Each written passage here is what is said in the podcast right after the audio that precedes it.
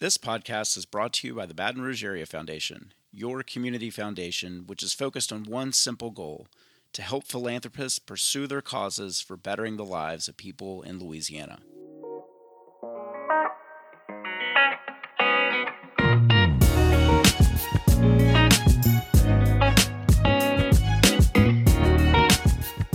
Welcome to another episode of the pod. I'm your host, Chris Meyer, and today I have the pleasure to welcome in Susan Bonnett Bourgeois, the president and CEO of the North Shore Community Foundation.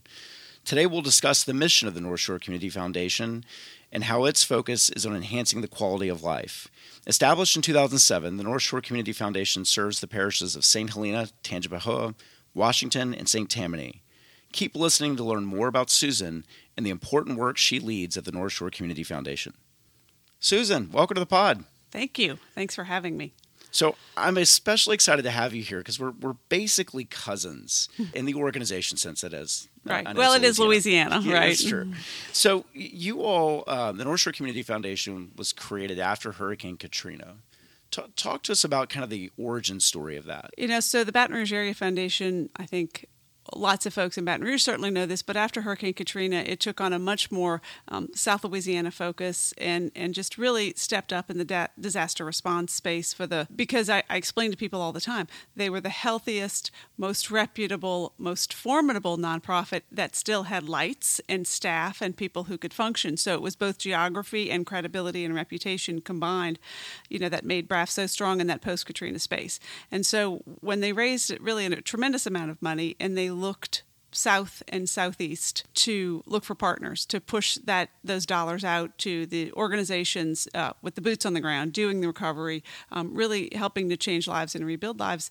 They realized very quickly that there really wasn't an organization or an expertise if you will in that space serving the north shore. The south shore had challenges of its own really um, obviously, needless to say, very South Shore focused, and rightfully so. But the North Shore really needed some attention too, and so the the leadership at BRAF had the bold vision, which which we will be eternally grateful for, to invest in seeding, if you will, um, a community foundation to serve the North Shore four parishes, and the relationship began, the foundation began, and, and we have been partners ever since. So events like Katrina really, you know, teach us to your point that there's there's really not these lines that that divide us. I mean, they sometimes do when it comes to government and resources, but um, in events like that, they really show that it, that does not matter.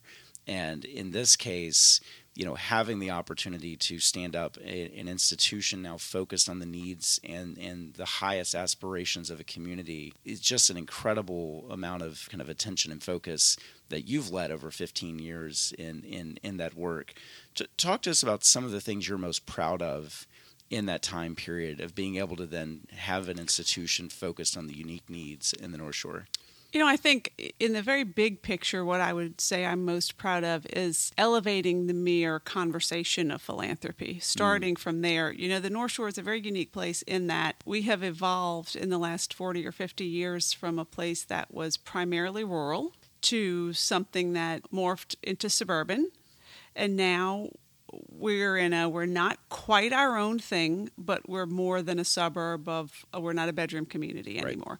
Right. Um, so there was a lot of education that has to go along with what impactful philanthropy is and um, how to do it and how to do it effectively. So, say the primary thing that I'm, I'm really proud of that our foundation has been able to accomplish is just elevating the work of philanthropy, the need for philanthropy, the privilege that comes with, with impacting lives and impacting your place. So, so big picture, I would say it's merely that you know almost 16 years later now or 16 years later that we have a philanthropic community that pays attention and is very engaged and participative in that. So on a more specific level you know the irony that our foundation was birthed out of response to disaster right? Mm-hmm. as we just said we, we started because of katrina. No one could have told me that 15 or 16 years later that i would have been actively involved in 8 9 10 disaster response sort of both funding and impact efforts.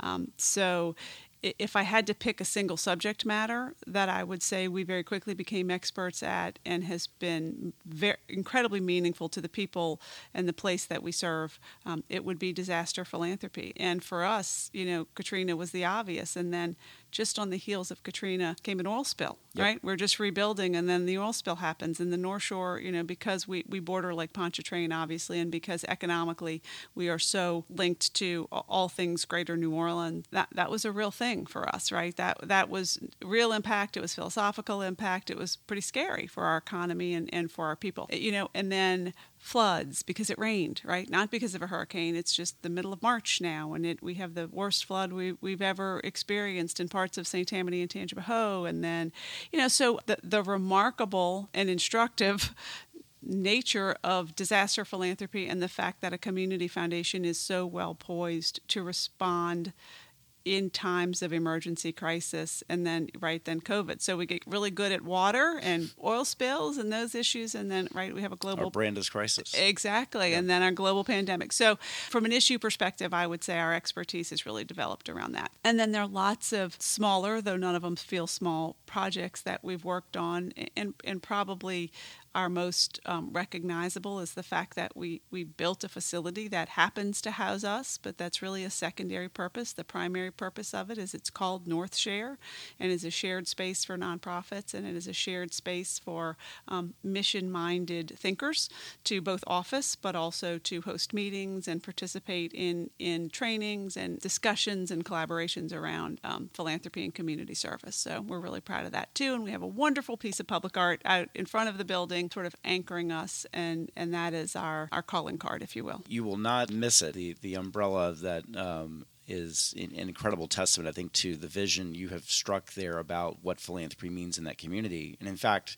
the the place you chose was was really significant and important in an area, the the West 30s, that you also very intentionally have a vision of how that space can impact the redevelopment that's been going on there. Tell us about that. Right, absolutely. So, you know, again, I, I one of the most interesting things about this work and community foundations is that every everything seems related. Maybe sometimes even when from the outside world it, it is not.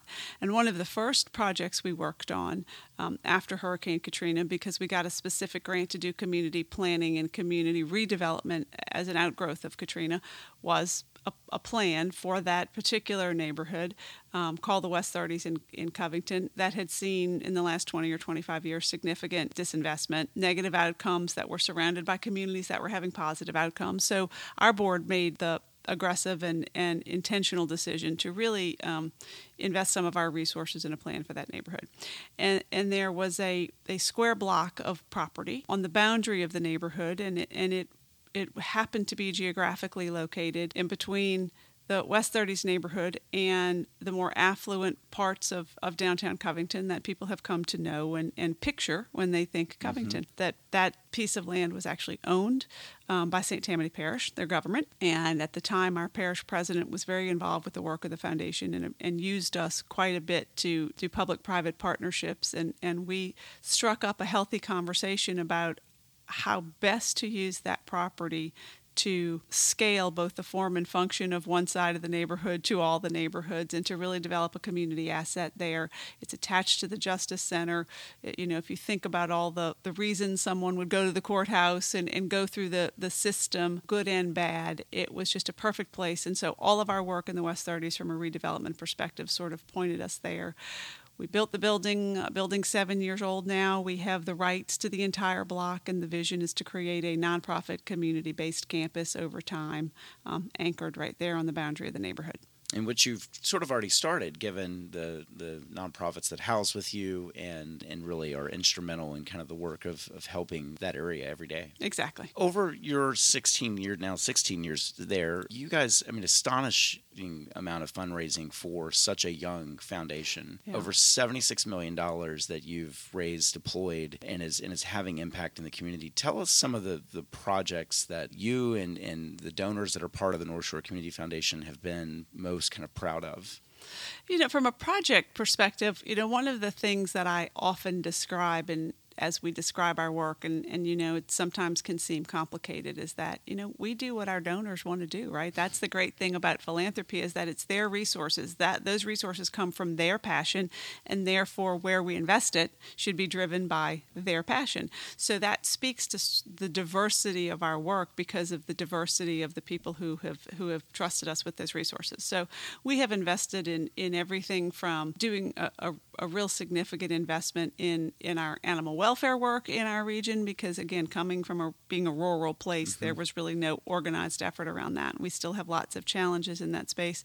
To investing in bringing the Louisiana Philharmonic Orchestra over from the South Shore to do regular concert series on the North Shore so our people have exposure and and have the ability to enjoy that without having to drive across the bridge right? And so from animals to symphony to public art to significant investments in mental health really over the course of our 16 years, not the least of which is a major investment we've made in the last um, six to nine months as an outgrowth of, of Hurricane Ida, but really an outgrowth of the compounding disasters yep. and challenges we've all seen.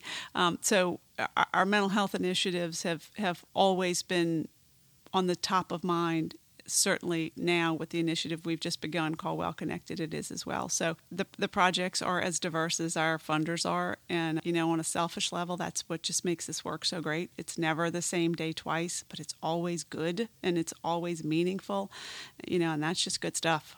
Absolutely. so let, us talk about the, the, the, Well Connected initiative because th- this is um, pretty bold that anybody in, in the service region has access now to these these free mental health services.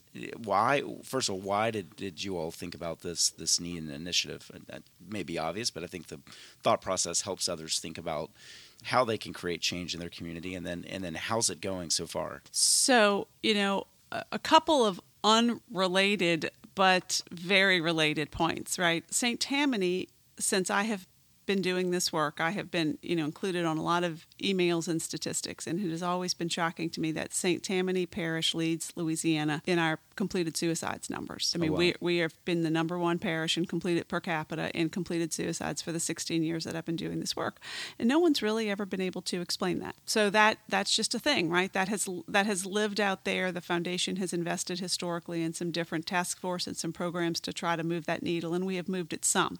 So that there's that issue. The second issue is, as we already spoke about, just this repeated exposure to disasters, right? And and sort of what is that doing, and are we really measuring that? The third piece is certainly in our region. I believe this to be true all over Louisiana. I know it to be true about the North Shore. There is a really restricted or lack of capacity in any kind of mental health service space. Right? We know about state cuts yep. eight, ten years ago now, but just in the in the profession, in access, in resources, there is extremely limited capacity. So those three things are just facts, and they're all lying out there on their own. And then this, you know, pandemic comes along, and we had this wonderful presentation that, that the foundation hosted with a number of nonprofit leaders, and we intentionally brought on brought in a, a trauma therapist to talk to us about it and something struck us when she said that when the brain is exposed to recurring mini traumas, the brain forms a trauma response that mm-hmm. is equal to PTSD. And that that was very telling to me. And so when Hurricane Ida happened, right? So we're coming off the pandemic and we're all feeling like we can get back into a normal life. And Hurricane Ida comes and, and impacts our region really significantly. And I reached out to our uh, the director of our NAMI affiliate there, who's really our leader in the region in mental health. His name is Nick Richard, and I said, Nick, what do we do? I have I have resources. We have this wonderful fund. People are funding it. What can we do? And he said, Susan, I, we don't have any more capacity. You, you could you could give me all the money you want. I can't do anything with it right now. And that is what led to a very creative idea. We had known about, we did deep research into some telehealth mental health platforms. We went out and investigated how many subscriptions we could buy for the money we had. Mm-hmm. Um, and we launched an initiative called Well Connected North Shore, where we, the foundation, through NAMI, purchased 500 fully paid memberships to Talkspace, which is a telehealth, well respected platform which matches North Shore residents with any need for mental health services with a, a provider and that is 90 days worth of mental health services that we are sponsoring, if you will, paying for for these people. And we've had great responses to it. The subscriptions are filling rapidly. Um, we're getting great feedback, so we're in the throes of the program now. But the amazing thing about it, and the Talkspace folks um, corporately, we're really excited about it too because this is replicable everywhere. You know, think about, let me go back to a 9 11 right? A- any disaster anywhere. I mean, and you know, a, a shooting, a, a, you name it. To to have a platform where you can almost institute a rapid deploy. response, deployed mental health response. So, we're piloting it. Piloting it is a very nice way of saying we're sort of making it up as we go along, but we're doing that with facts and analytics, Sure, right? sure. And and we've been very pleased with what we know so far.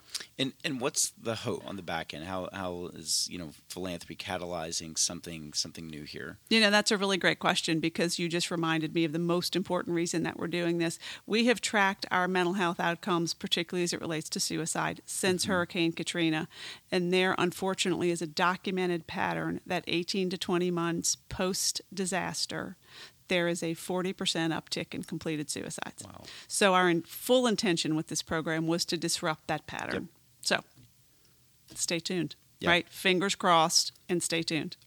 Something we absolutely need to watch and learn from here. Yeah. And and to your point, uh, unfortunately, in, in South Louisiana, we we will have more disasters, Right. and we have to think about the emotional and and mental recovery as well as the physical one. Absolutely.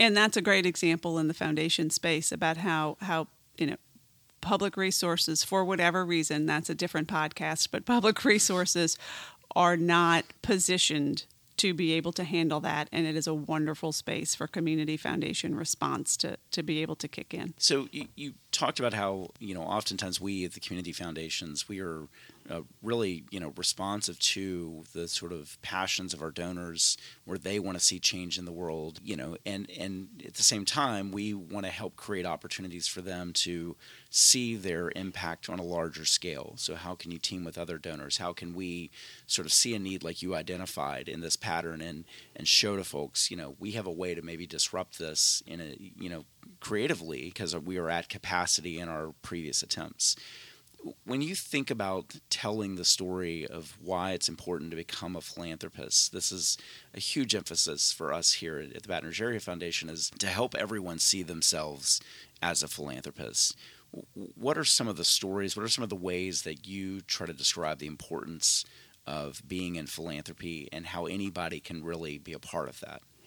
Um, well, you know, because I think, and maybe it's because our community comes from fairly rural roots, but I think, first of all, for the most part, everyone is a part of that, right? They just don't know they are. So, to your question, I don't think it's encouraging people to be a part of philanthropy. It's a question of encouraging people to identify it that way, to maximize it. And I feel like it's our job, those of us who work in this space, um, to make it simple, to make it efficient, to make it meaningful to them because they, you know, all of us human beings, the stories we tell, you know, the, I always say what is what is our best referral source and it's the people who already work with us. And it's 100%. not because we're geniuses. It's because these are the people our our fund holders and the people who are involved in philanthropy in our community are the ones who have figured out that it's real and it's meaningful and there's an easy and impactful way to do it. So all of us, I believe by human nature are philanthropist. You know, historically, I, I laugh about our rural community. Philanthropy there used to mean if, if your neighbor was sick, you brought him a casserole. And that was real, right? And, and you did it. You gave money to church. You brought a casserole. You took care of somebody's kids when they needed help. Mm-hmm. There, there is a. I think that's built into all of us. I really do. I think philanthropy is fundamental. Organized philanthropy is not fundamental. That is our role. And the more people are exposed to us and engaged in that work, the more people want to be engaged in that work. And, and, and that is really what we have made a priority at our foundation in our region is the engagement piece. People want those opportunities. They want to know about those opportunities. Many already have a passion for a specific cause, but many just have a passion to do something and they need us to help them figure out what that is. You know, that's our that's our value add that is and then when you look at organizations like ours and and how we then do that together so it's not just collaborating in the north shore. So now it's not just collaborating in south louisiana right? It's collaborating across louisiana and then it's partnering with foundations in other places. And so to me you know we have a simple tagline at our foundation that says philanthropy simplified simplified organized and magnified. Mm-hmm. philanthropy is real it exists in all of us. We do the simplification, the magnification, and the organization piece of it. And, and, and do it well. I, I think, Susan, this point about thinking about our, our kind of challenges and then ways to help organize philanthropy to address issues that are wide um, and pervasive, especially in, in our community or state. You have a, a, really interesting background in that you have, have worked at kind of all levels uh, of, of impacting our state. You've uh, certainly you've been a part of the governor's team working in the Capitol. You have worked uh, for uh, in Congress uh, with Congressman Baker, and you have you know recently just been named the the chair of uh, Greater New Orleans Inc., the sort of economic development organization in New Orleans. And so you've you've got a perspective that's much wider, I think, than a lot of community leaders do. And so I, I wonder as you think about kind of your role now in, in helping to shape and address some of our challenges, which oftentimes, as we said earlier, really are not defined by our geographic boundaries, but like a disaster, like the pandemic. How do you think we and, and other leaders should be thinking about maybe tearing down some of these walls of parochialism to address the challenges that are facing us? How how can we encourage kind of smarter designs of some of our challenges that are are facing us here in South Louisiana? You know, I, I think I think by nature I'm an oversimplifier. I think I say this all the time when people question why the leader of a nonprofit would have been asked to be chair of an economic development organization. And I, it is fun. It, it's just very easy for me to, to know that economic prosperity and quality of life are one and the same, mm-hmm. right? They're not only one and the same, but they're both the dream and the right of all of us. Yep. So the fact that we would try to define them, to your point, parochially or separately, even is, um, I think, is overcomplicating something that doesn't need to, to be. I would say the same thing about public policy, philanthropy, private dollars, impassioned people with resources are able to move needles in meaningful ways as much as, sometimes more, than public policymakers who have other politics to think about and, and other reasons to make votes or not make votes or, or fund things or not fund other things. But if we sort of strip away all of those titles that somehow become barriers or, or institutions, even if you will. We're all trying to do the same thing, right?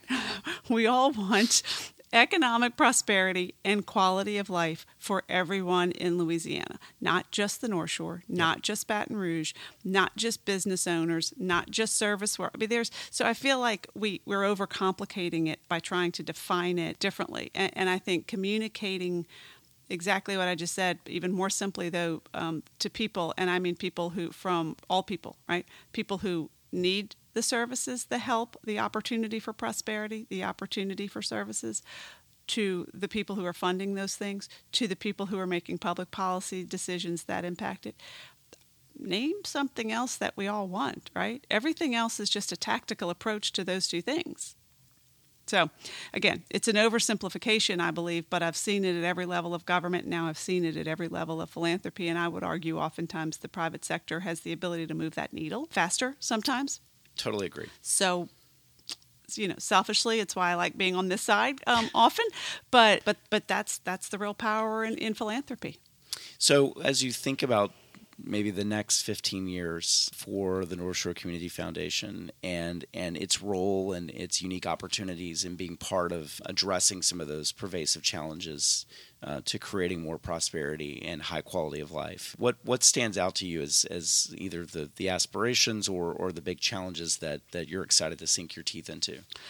You know, on the North Shore, it is it is ironic, but our greatest perceived challenge is is growth the change of going from that rural community to that suburban community yeah. to a very fast growing and some believe not well planned growth um, sort of space. So while I believe it is challenge, I also believe it's it is our foundation's tremendous opportunity to really educate people about the realities that go with that. You know, I'm again oversimplified. We're not going to stop it. We're period. Yep. Right? Density does not mean a bad thing if it's density done right right? That when you enjoy a good quality of life, other people want to be a part of it. So therefore, it's more you know incumbent to protect it as you welcome those people into your community. So all things that are, are for us on the North Shore um, a part of both growth, the challenges that go with it, and the opportunities that grow with it. Truly, it's a messaging and an educational challenge more than anything else. And I'm going to say that every time I'm stuck in traffic on the North Shore. this is just an educational challenge. We we can listen to the pod Right. while we're The entire Stuck. the entire pod, oftentimes, yes. Well, uh, Susan, if, if folks want to learn more about the North Shore Community Foundation, uh, where can they find out uh, information about you? NorthShoreFoundation.org. You know, our Well Connected initiative that I talked about, North Share, all that information is on our website. But NorthShoreFoundation.org has our story. And and again, you know, our partners at the Baton Rouge Area Foundation know our story well too. And it's one of the it's one of the greatest stories of all this is just how easy that is and and, and how well all of that works together. So, you know, it, it's also if you're if you don't live on the North Shore but you want to know more about us, you know, our partners at BRAF can always connect us as well. Absolutely. And as sort of a, a turn, I mean, looking back 16 years, when I first came into this role, learning about the work you did to pay it forward, um, certainly with our friends uh, in Lake Charles. Uh, in Southwest Louisiana, um, and then recently, obviously after Ida, yourself being bombarded, but also uh, being a partner to those down in the bayou, it's incredible to see how the strength that you've been able to build, that you all were also paying that forward to others. Yeah, that's just sort of um, that's just natural in are. this space. That's right. It's exactly it's just who we are. Yeah. Well, Susan, thank you so much for joining us in this episode of the pod. If you'd like to learn more about Susan and the North Shore Community Foundation, please visit northshorefoundation.org to learn more. As always, thank you for listening in. I'm your host, Chris Meyer, and our mission is to elevate the stories, people, and ideas making Baton Rouge and South Louisiana a better place. Until next time. To learn more about the Baton Rouge Area Foundation, please visit our website at braf.org and become a member today.